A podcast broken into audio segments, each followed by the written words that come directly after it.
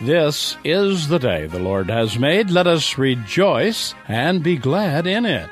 Welcome to the ministry of the Christian Crusaders. We are beginning a new series of messages called Stories with Intent. In honor of Father's Day, today's story is about a father whose rebellious sons broke his heart and how this story applies to our lives. Please stay with us for our message entitled The World's Greatest Father. Since it's Father's Day, I thought it would be appropriate to look at a story about the world's greatest father as we begin our summer series on the parables of Jesus entitled Stories with Intent. I hope you'll stay with us. We begin our service today in the name of the Father, the Son, and the Holy Spirit. Amen. Would you pray with me? Almighty God and Father, we praise you this day for your faithfulness and your goodness and your love. You proved your love for us in that while we were still sinners, you sent your Son Jesus Christ to die for us. Thank you for your sacrificial love. Amen.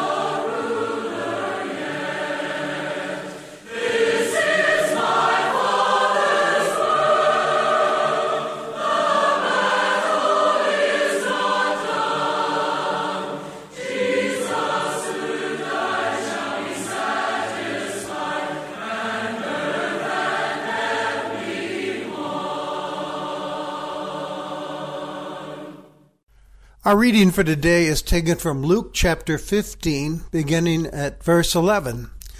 Then Jesus said, There was a man who had two sons. The younger of them said to his father, Father, give me my share of the property that will belong to me. So the father divided his property between them. A few days later, the younger son gathered all he had and traveled to a distant country, and there he squandered his property in dissolute living. When he had spent everything, a severe famine took place throughout that country, and he began to be in need. So he went and hired himself out to one of the citizens of that country, who sent him to his fields to feed the pigs. He would gladly have filled himself with the pods that the pigs were eating, and no one gave him anything. But when he came to himself, he said, How many of my father's hired hands have bread enough and to spare, but here I am dying of hunger? I'll get up, go to my father, and I'll say to him, Father, I've sinned against heaven and before you, and I'm no longer worthy to be called your son. Treat me like one of your hired hands. So he set off and went to his father. But while he was still far off, his father saw him and was filled with compassion, and he ran and put his arms around him and kissed him. Then the son said to him, Father, I've sinned against heaven and before you. I'm no longer worthy to be called your son. But the father said to his slaves, Quickly, bring out a robe, the best one, and put it on him. Put a ring on his finger and sandals on his feet. And get the fatted calf and kill it, and let us eat and celebrate. For this son of mine was dead and is alive again. He was lost and is found. And they began to celebrate. Now his elder son, was in the field. And when he came and approached the house, he heard music and dancing. He called one of the slaves and asked what was going on. He replied, Your brother's come, and your father has killed the fatted calf because he has got him back safe and sound. Then the older son became angry and refused to go in. His father came out and began to plead with him. But he answered his father, Listen, for all these years I've been working like a slave for you, and I never disobeyed your command, yet you have never given me even a young goat so that I might celebrate with my friends. But when this son of yours comes back, who has devoured your property with prostitutes, you killed the fatted calf for him. Then the father said to him, Son, you're always with me, and all that is mine is yours.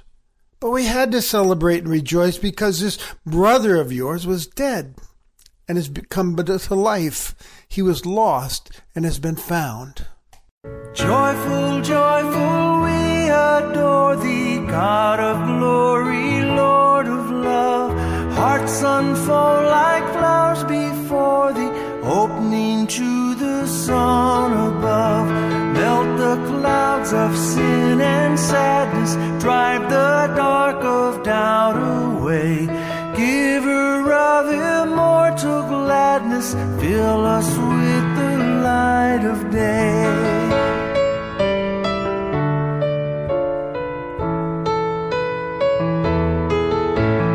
All thy works with joy surround the earth and heaven reflect thy rays.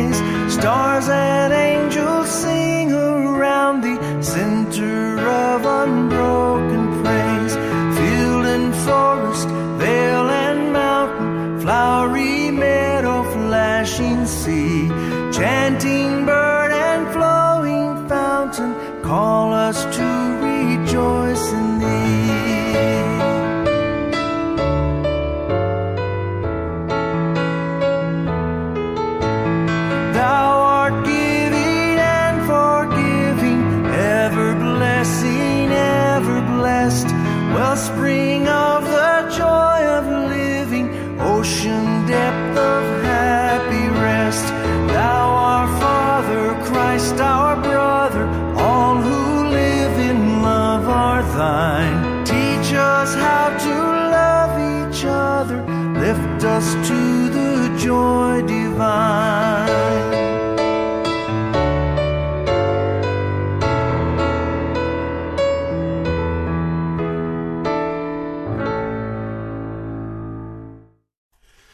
Today is the day many of us honor and remember fathers. It's Father's Day.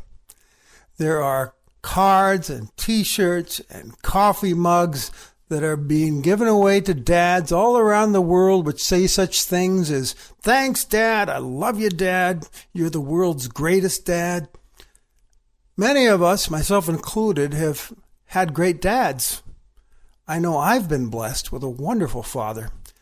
Has shown me such unconditional love over the years, and he provided f- for me so faithfully as I was growing up. And he continues to be an encourager and a friend and a source of wisdom to this very day as he approaches the ripe old age of 88. But as great as my dad is, he would be the first to say that he's far from perfect. We fathers all have our imperfections and shortcomings in love and in life. Some are easily seen and others are buried deep inside of us. We are all sinful creatures. Now, I know that as I talk about fathers, I need to be mindful that it's a very different story for some people than the story I've had with my dad. For some people, whose every thought about their earthly father is one of pain, I want you to know this. There is the grace and love of God for you in our Abba, Father. We see Jesus telling us that today as he draws a story picture of the world's greatest father in our passage. It's probably one of the more popular, well known parables of Jesus. Some call it the prodigal son, others call it the lost sons, but I propose calling this parable the story of the prodigal father.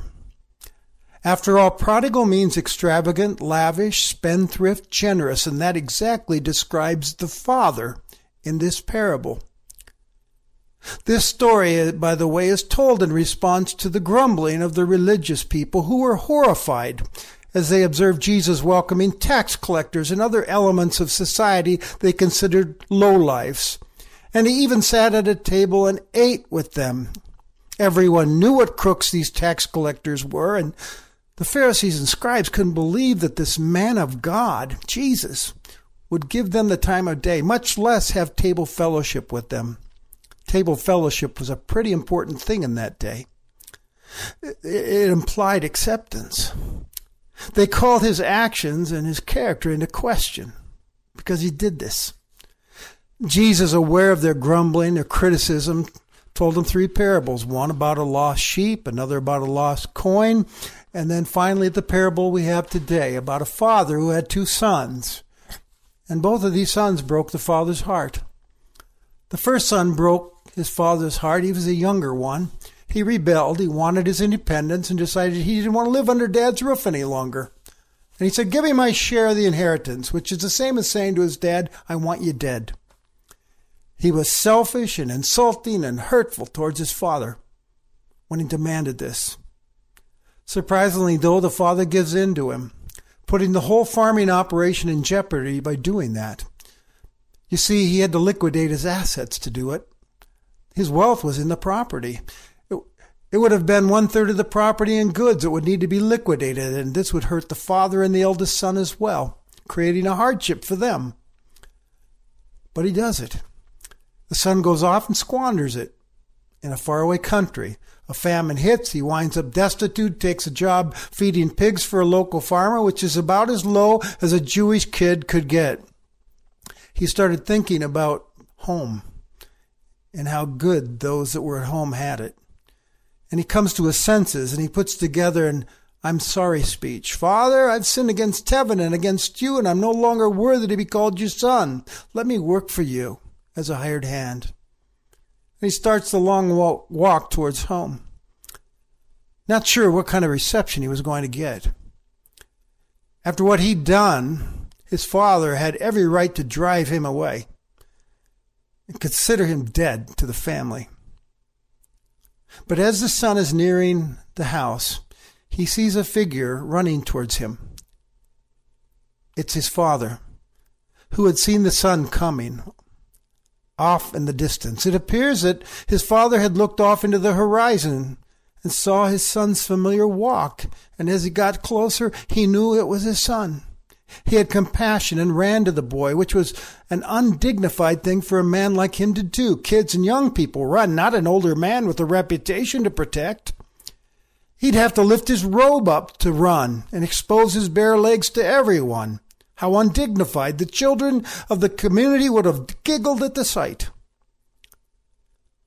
You need to know, though, he ran because he had to get there before anyone else could, who might have seen the boy and started throwing rocks at him, since his leaving was an insult to the whole community. The father embraced him, kissed him before his son could even fall down before him and humbly beg.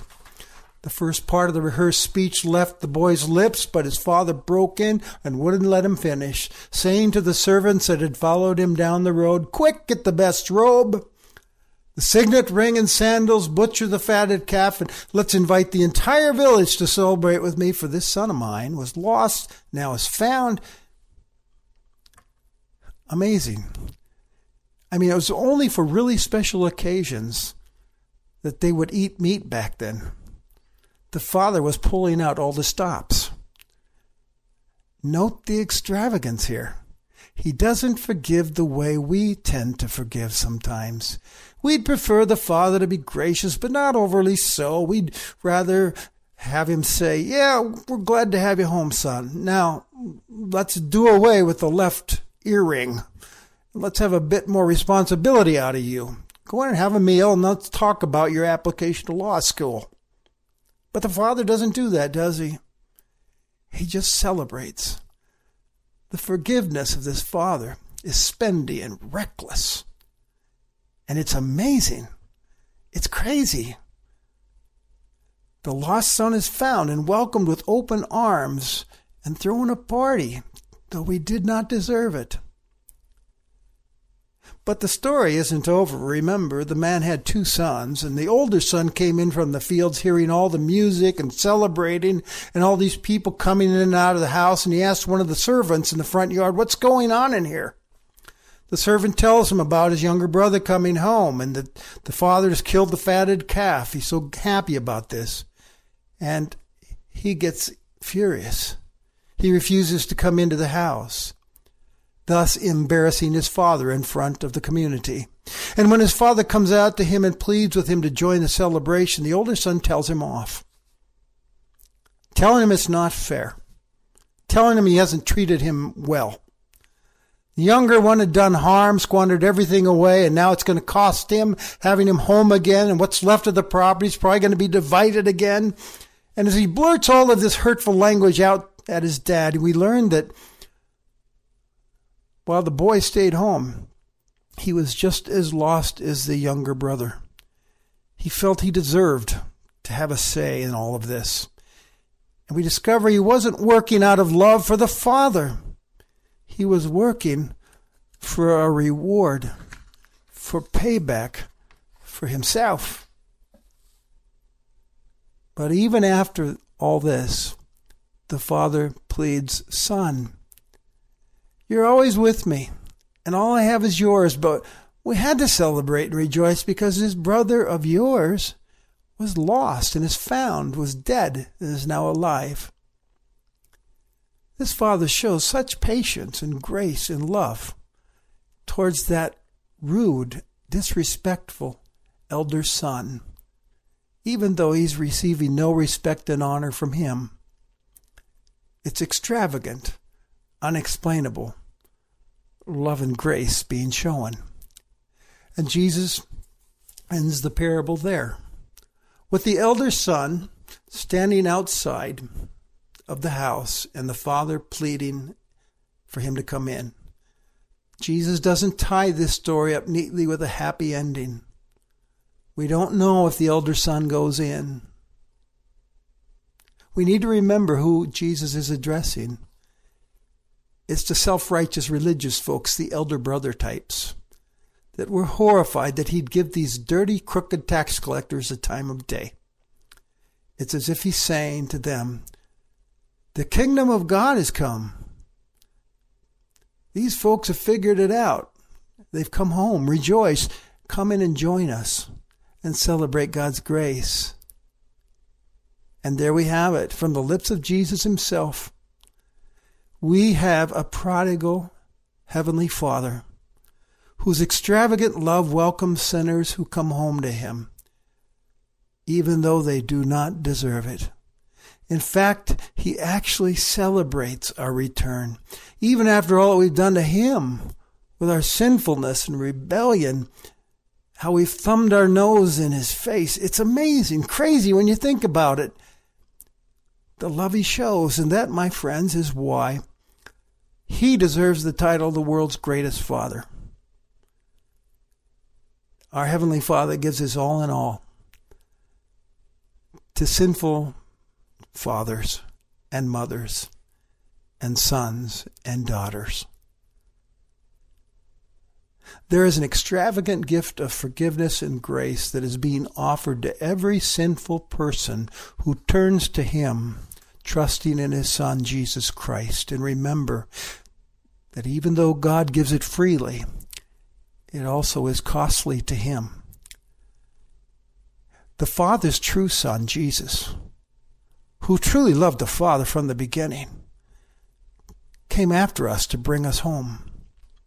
He lived the life of the perfect Son who obeyed his Father's will all the way to the end. And God gave him to us to save us from our sin. And Jesus paid for our debt ultimately at the cross to cover our sinfulness. And on that cross, he experienced the rejection we deserved. And we hear him cry out, My God, my God, why have you forsaken me?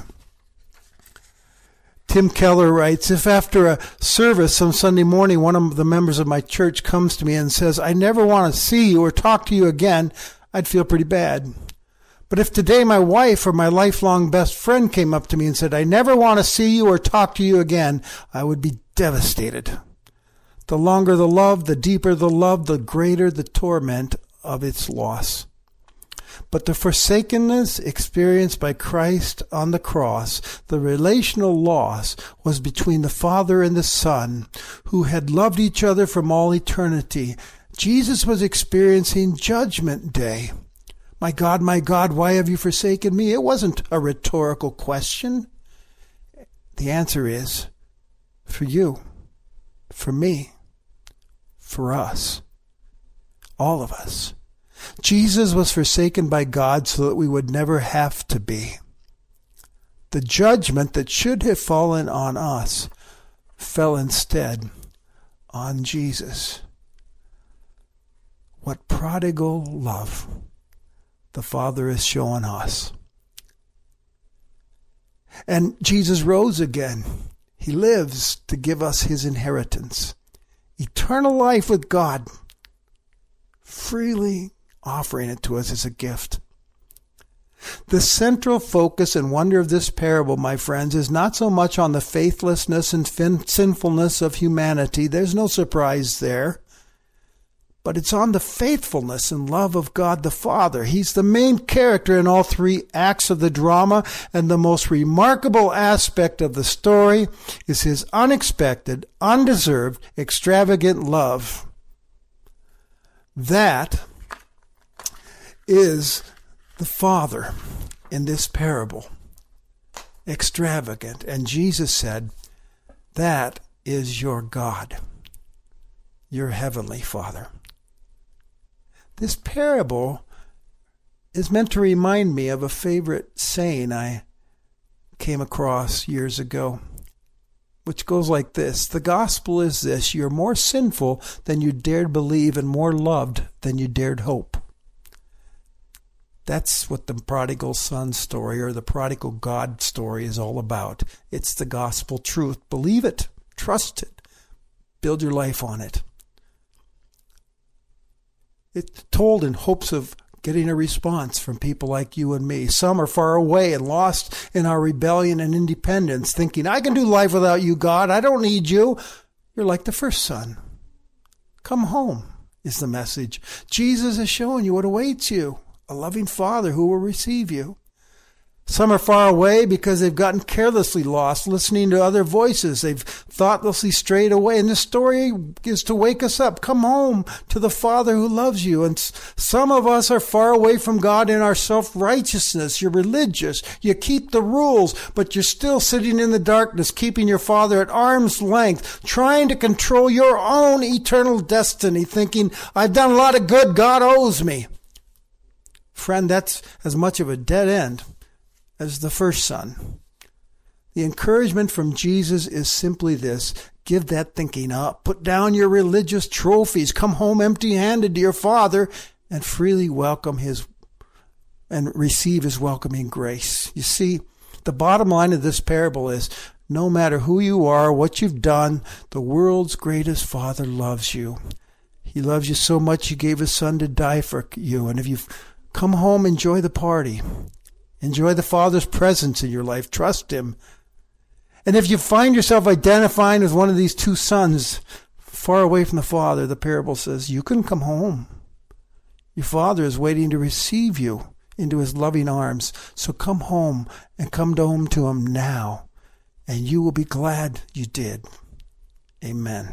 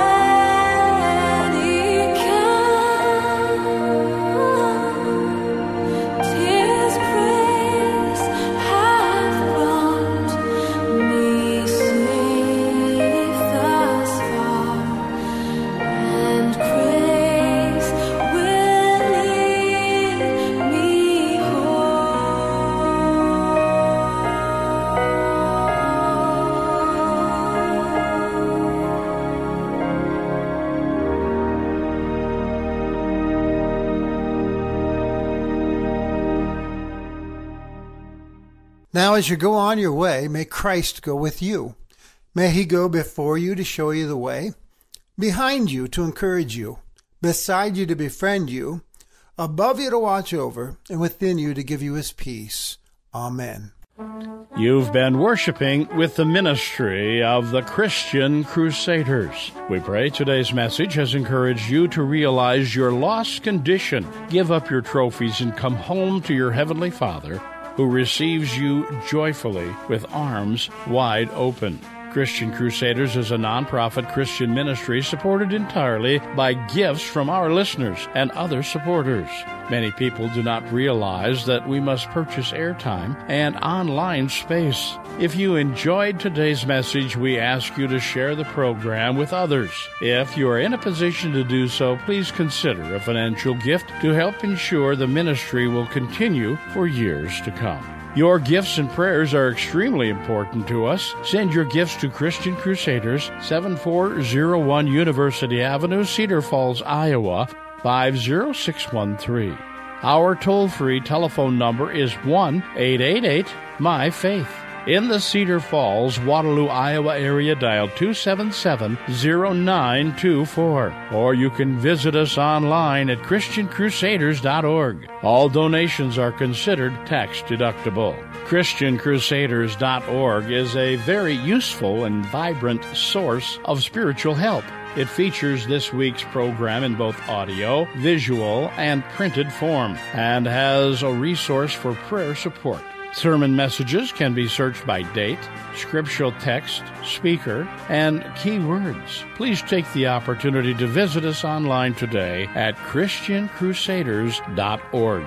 We feel blessed that you have chosen to worship with us this day, and we pray you will join us again next Sunday as well. Conducting today's service was our speaker, Pastor Steve Kramer. Christian Crusaders has been broadcasting biblical truth continuously since 1936.